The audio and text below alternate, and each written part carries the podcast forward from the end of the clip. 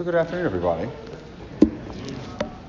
When we were in the seminary, we studied Christ as King, King of the universe.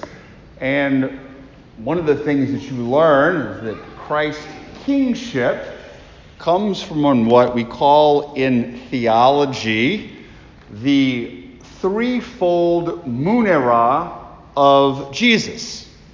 So, what is this threefold munera? Munera basically means an office. And Christ, in his humanity and divinity, acts as priest, prophet, and king. The Catechism explains this is that he was anointed by God, and through that anointing and the gift of the Spirit, he was established as priest, prophet, and king. But today, I don't want to focus so much on our Lord's kingship, but rather our own relationship to Christ as king, but more specifically, our participation in Christ's kingship and the overall threefold office of Jesus. And we know this through our catechism that as Christians, through our baptism, we are not only configured to Christ, we become members of the church, but we also share in Christ's being a priest, a prophet, and a king. A priest in our ability to offer sacrifice, a prophet in our necessity of speaking the word, and in that kingship, in that royal vocation, in our willingness to serve others. Christ, of course, came to serve. And also our own leadership in temporal and ecclesial affairs. We are all, through our baptism, royal people called to be kings. But the truth is, if we're going to be honest, indeed, we become sharers in Christ's kingship. We have that royal office as a result of our baptism. But it doesn't mean that all of a sudden we're just going to act like kings. Like anything else, we have to respond to the gift of grace and, in a certain sense, grow into that office. It's a journey, a lifelong journey. So until we can embrace that vocation to be a leader, to be a king in union with Jesus Christ. And so, what I want to do is, I want to talk a little bit about that journey today and put it within the context of something that may seem a little odd to be talking about if you know this the context of the thought of Joseph Campbell. Many of you probably in college read this book, The Hero with a Thousand Faces.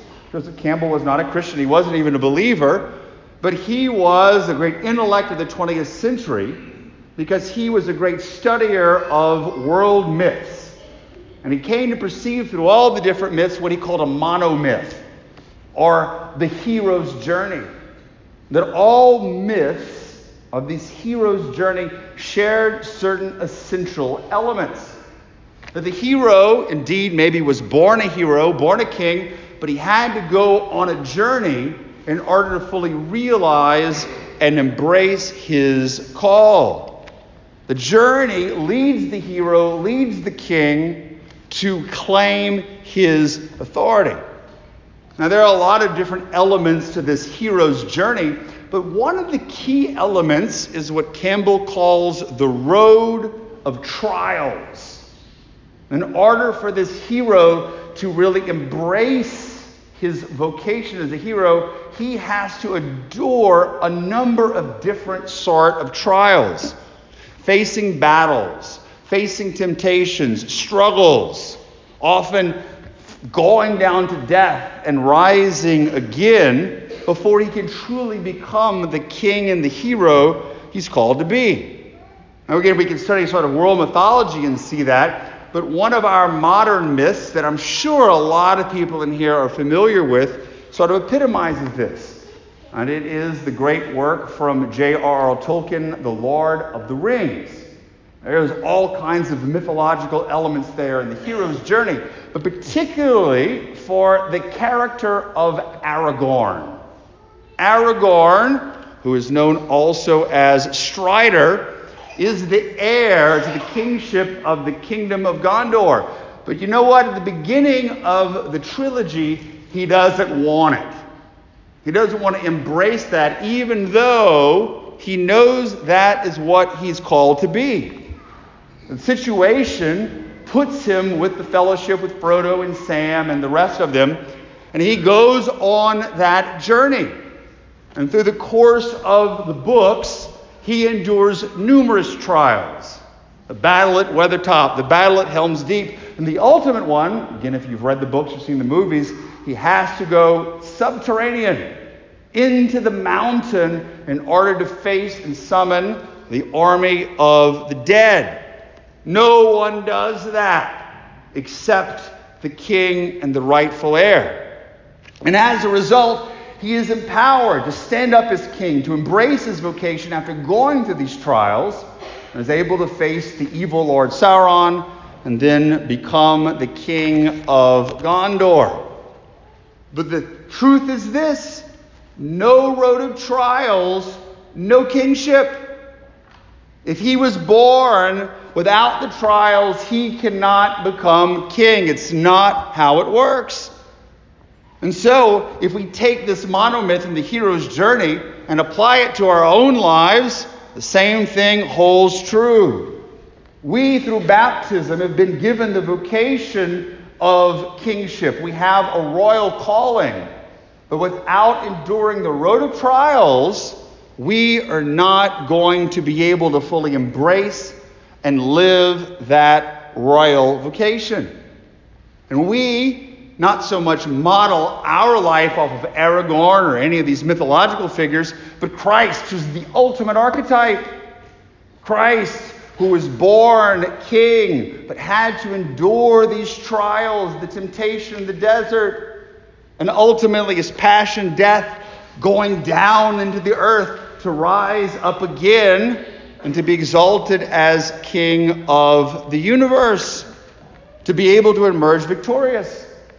And so we have got to do the same thing. Pass through the road of trials, but for Christians, we use a little different language. Pope St. Leo the Great, who's quoted in the Catechism, says, The sign of the cross makes kings of all those reborn in Christ. We can be baptized and receive that threefold munera, but unless we pass through the cross and are willing to endure suffering in and with Christ, we will never fully embrace our vocation and stand in the world to serve and to lead as priest, prophet, and king. But here's the temptation. And in a certain sense, I think people and Christians have always faced this temptation, but we really face it in our world today, in our culture. The temptation is this to become king, to rule as king, to embrace that royal vocation without passing through the road of trials, without passing through the cross. In fact, in some people's mind, I would imagine, they figure that they can lollygag around and goof around and mess around and still somehow become king, even though they never mature and never endure trials. And I'm going to give you the perfect example of this, embodied in a certain myth. And I'm quite sure some of you are going to want to kill me after Mass, but I'm going to do it anyhow. This is embodied in one of the great myths that, let's say, the last generation or this generation embraces. And that's the myth of Disney's Lion King. Oh, the sacred cow, or the sacred lion, the sacred cat. What do I mean? Clearly, the Lion King. This is the monomyth. This is the hero's journey. There's little Simba. He sees his dad die. He needs to become king. But what does he do? Simba does not go through the road of trials. Instead, Simba goes for his teenage years, goofs around with a pig and a big skinny rat, being lazy, being immature, and then all of a sudden he emerges as king.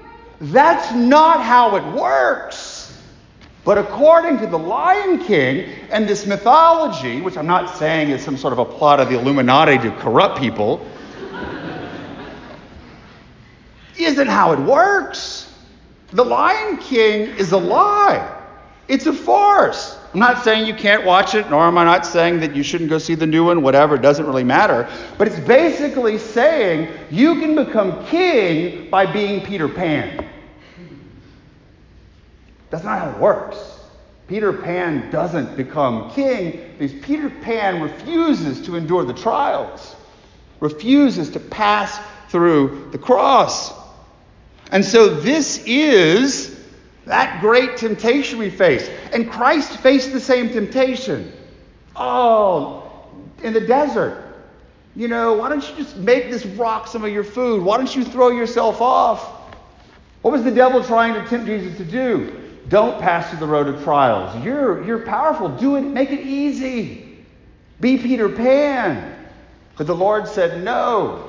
He knew not only was that what he was called to do, that was he was sent to do, but this is the only way you become king. There is no resurrection. There's no royal office. There's no kingship without the cross and the road of trials. And so I would posit, not as a result of the Lion King, but as a result of a number of different factors, the crisis that we're facing in the church, whether it be all the stuff that was in the news at the end of the summer, or all the stuff that we see not only in the church but in society, is a crisis of leadership. A crisis of leadership, particularly for Christians who are called to be kings, who are called to be leaders who are called to serve and to act not only in the church and the world, but throughout their entire lives. But instead of doing that, they want to sit back and let others do it. We want to sit back and let others lead. We want to be Peter Pan when Jesus is calling us to be Aragorn. So pardon me, the reference, allow me to be Gandalf or that monkey Rafiki. And the exhortation, the exhortation to everyone here. We need leaders in the church and society, and those future leaders are going to come from you, the young people, the millennials or iGen or whatever. We need those servant leaders to step forward, not just in the future, but now. We need it now. And that means embracing the royal office and going on the road of trials. Being willing to embrace the cross. Yes, self denial and fasting and all that kind of good stuff. But the reality is, Jesus gives us the crosses without us even asking. And the little trials and the big trials that come day to day, but us embracing them. That's the way we're transformed. That's the journey. And unless we start being serious about it, we are going to continue to see a crisis of leadership in the church and society. And so I'll close with a quote from Ratzinger. You know I love to quote Ratzinger. And he's talking about becoming a Christian here. The truth is, if all Christians are called to share in that threefold munera of priest, prophet, and king, you can substitute king or queen whenever he says Christian. He says becoming Christian is, in a certain sense, passive. I do not make myself Christian, but God makes me a man of His. In the same way, we don't make ourselves king. Someone else crowns us. The Father crowns us. And this fact of the passive, of allowing ourselves to be acted upon, already somewhat implies the mystery of the cross. Letting go of control, letting go of our own wishes and desires. It is only by dying to my egoism, not being Peter Pan, departing from myself, that I can be a Christian, that I can be a king. And so, being a Christian means embracing our vocation and doing so, embracing that cross and being the leader, the royal individual and people that Christ is calling each and every one of us to to change our lives, to change the church, to change the world. Amen.